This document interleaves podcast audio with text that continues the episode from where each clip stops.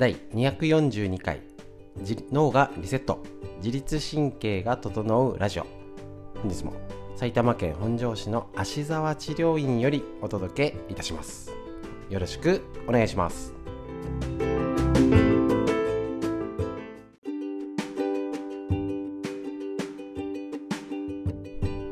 こちらのラジオはですね、毎えーと、朝9時月水金の、えーと朝9時よりライブ配信を LINE ライブ、YouTube ライブからしておりまして、こちらの、えっと、ストレッチ、OCL ストレッチをただ伸ばして気持ちいいストレッチじゃなくて、歪み、筋肉、筋膜を整えて、脳や自律神経、ホルモンバランスまでアプローチするよっていうストレッチ、ライブ配信をしているんですけれども、その時にやっぱり解説を重視しておりまして、えっと、こちらの、えっと、中身ですね、ただね、今コロナとかで原因がいろんなね、あの食事からいろんな原因で体って調子悪くなりやすくなってる中ちょっとお勉強しようってことでいろいろ解説とかね歪みのチェックを重視してやってるんですけどあ解説してるならそれ取っちゃえということでライブ配信中の解説をラジオに撮るというねあのいい加減なやり方でやっておりますけれども ぜひぜひね参考になればと思います。ホルモンバランス免疫力を上げるビタミン D のお話とえっと、今日はあの自律神経セルフケア大全ということで眼性疲労のストレッチラジオなんですけどストレッチを紹介してます。なんであの耳で聞いてわかるぐらい簡単だからです。自律神経のこと一緒に勉強していきましょう。本日もよろしくお願いします。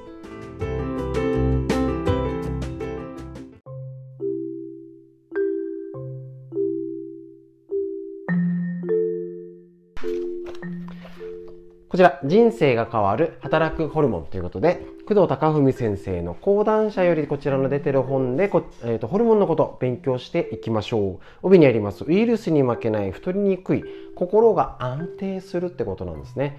どういうこと？ただ気合で頑張っても、例えばダイエットがいい例ですけど、我慢、食べないの我慢ってできてるんだったら、もうとっくにできてるんじゃんっていう。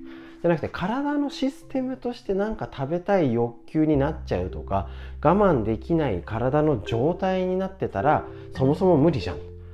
ホルモンをしたらああの満腹中枢が働きづらいとか代謝が起きやすいとかっていう状態を作って我慢しやすい体に作るってなるとイメージが湧くと思います。こちらね、えー、と最初の方はこれ、えー、とダイエットのホルモンを紹介しておりますのでぜひそちらもね、チェックしてみてください。ということで今日はですね、ビタミン D の2回目。ビタミン D がホルモンなのって言うんですけど、今、だいぶ分かってきて、ホルモンのような伝達物質としての働きをしてるって、いろんなあのことが分かってきたんですね。だから昔で言うというイメージより特定なものの範囲っていうよりはだいぶホルモンの定義も広くなってるしいろんな使われ方するようになってますけどそれも逆にね変わってきてるよってことで勉強しましょう。今日ビタミン D の2回目、えー、と前回やりました。受験生とかも含めてこの時期風邪。コロナも含めてインフルとかね他の風邪もありますのでその風邪をひきにくくするためっていうことでどういうことっていうのでビタミン D が出てきました。メイン、えーと、こちらですね、えーとビタミン D は脂溶性ビタミンの一種。油油と親和性があるんですね。主な働きは小腸からのカルシウムカルシウムやリンの吸収を良くして血中のカルシウムやリンの濃度を適切な量に保つこと。まあよく分かんなくても、えーと骨や歯を丈夫にするよっていうことですね。ドイツやオーストラリアなどでは赤ちゃんが生まれると全員にビタミン D の液体 K じゃないんですね。ビタミン D が配布されるなど公衆衛生上重要な栄養素として認識されてるんですね。ビタミン D が不足すると骨がスカスカな状態になり折れやすくなる。骨粗鬆症になりやすくなるということなんですね。ビタミンは通常体内で合成できないため食事から摂取する。ここポイントですよね。体内で合成できるやつは勝手にできるけど取らなきゃしょうがないですね。ところがビタミン D だけは日光を皮膚に浴びることで体内で合成できるってことなんです。だから結局コロナで寒いし外出ないな億劫だなって家にいるのが増えちゃった。で通勤がなくなったってだけでだいぶ日に当たらないと思います。体内で合成できるホルモンの仲間であるっていうのがこれちょっと特徴なんですね。近年他のビタミンとの違いってことです。近年ビタミン D の研究が進み筋肉疲労や筋肉痛の改善免疫や精神脳の健康にも関連していることが分かっておりその機能に注目が集まっているってことなんですね。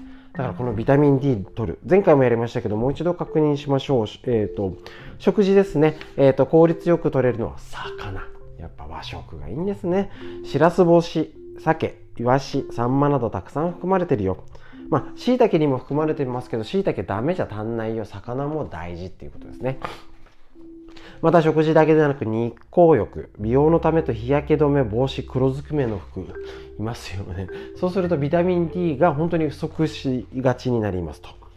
いうことになりますのでしっかりねあの特に夏場じゃない今は日を浴びて、ね、短い時間、ね、長時間じゃなくてもしっかり体に皮膚に日を浴びることでセロトニンだったりね脳内伝達物質にもいいですので是非やってみてください。こちらビタミン D のデータです。え、ー、と通称カルシウム吸収ホルモン。分泌する場所は皮膚働く場所は腸なんですね。分泌するタイミングは紫外線を浴びた時食事からも取るよと。主な役割として腸管でのカルシウムの吸収を高める。だからこあの閉経後の女性なんかにもとっても大事骨を作る細胞を活性化し歯や骨の形を作る。助ける。血液中のカルシウム濃度を一定に保つ。ビタミン A の吸収を助ける。加齢によって弱点としては加齢によって減少する。場合があるよっていう。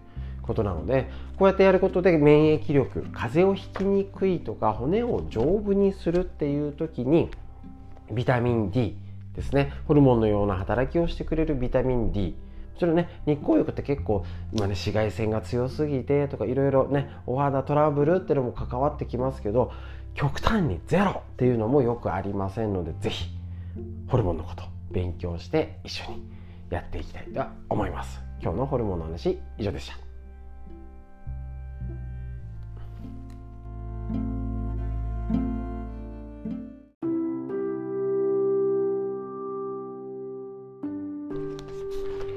はい、こちら、自立、え、ー、と、大人女子の自律神経セルフケア大全ということで、え、ー、と、MB スクールの松井先生、松井慎一郎先生の自由国民社より出版、ね、え、ー、と、めでたく出版になりました、こちらの本を参考にですね、えっ、と、ぜひいいのでおすすめするっていうのも込めまして、こちら、えっ、と、一緒に紹介していきたいと思いますちょっとね耳から聞いてる方はストレッチって分かりづらいかもしれないんですけどそれでも伝えられそうって思えるぐらい簡単で絵が分かりやすいこちらね、ぜひあのいろんなね症状本当に簡単に一個一個載っております。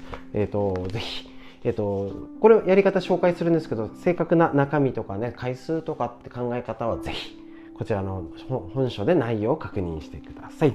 こちら今日は眼性疲労がテーマ。原因としたら過度なデスクワーク、近視や乱視、老眼、ドライアイなどありますね。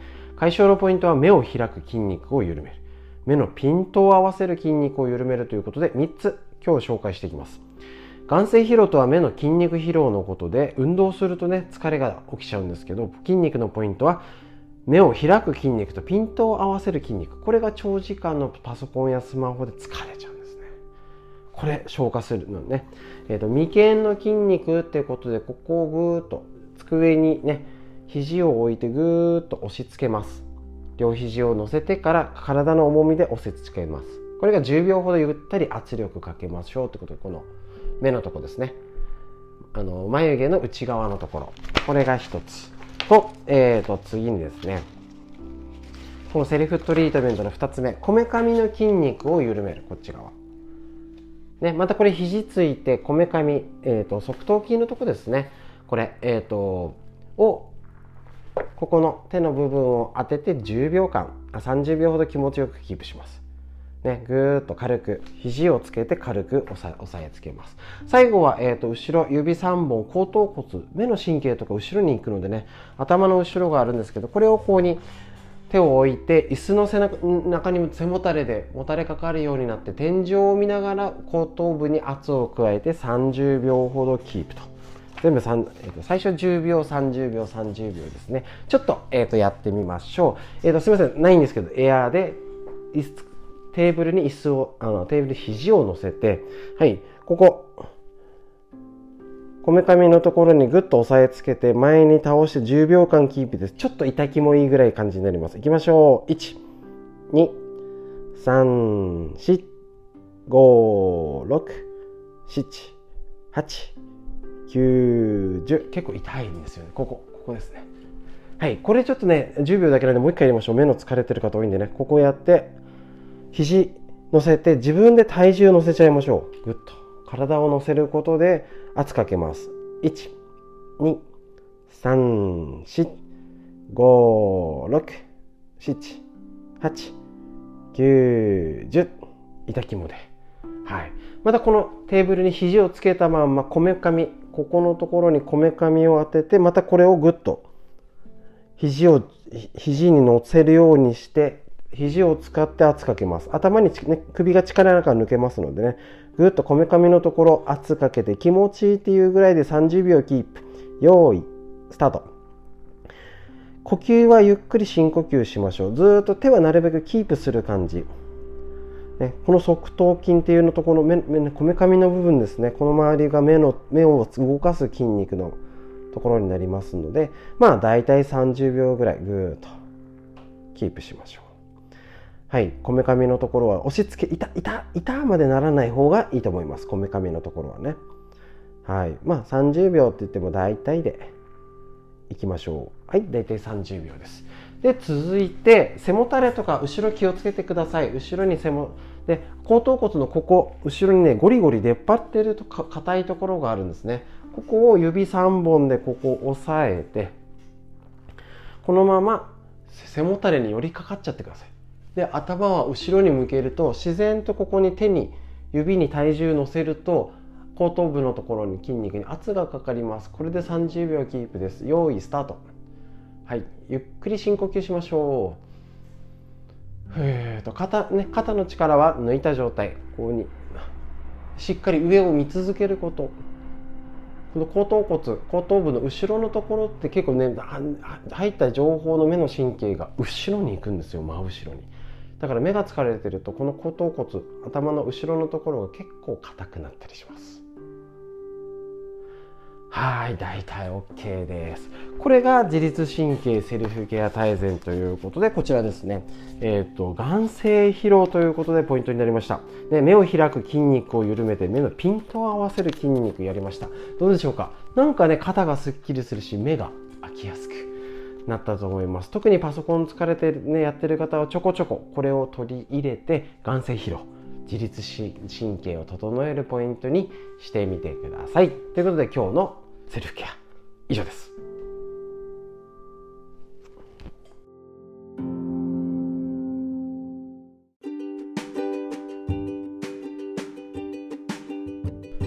はい、ということでいかがでしたでしょうか？こんな感じでね、やっておりますけれども、ライブ配信、もうね、ライブ感満載でやっておりますので、よろしくお願いします。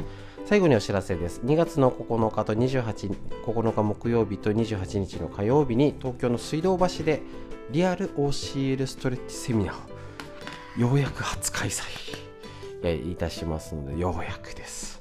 本当にねコロナで伸びたりできなかったりしましたけれどもね。ただちょっとね2月で今増えてる時ですのでちょっとねあのー、心配な方もいると思いますのでまた続けてねやっていこうと思いますのでまずはスタートできてるだけで十分ですので一緒にですねえっ、ー、とできたらと思いますのでよろしくお願いします。それではえっ、ー、とこちらですね。えっ、と月水金朝、えっと、9時よりライブ配信しておりますので、ぜひ SNS、えっと、Twitter、Facebook とかチェックしていただいて、あのストレッチ気になった方は YouTube チャンネルの方にすべて録画版として上がってますので、ぜひそちらをチェックしていただければ、ストレッチ、えっと、アーカイブにすべて残しておりますので、やってみてください。こんな時こそね、自宅でのケアやってみましょう。ということで、本日最後まで皆さんお聴きくださいまして、ありがとうございました。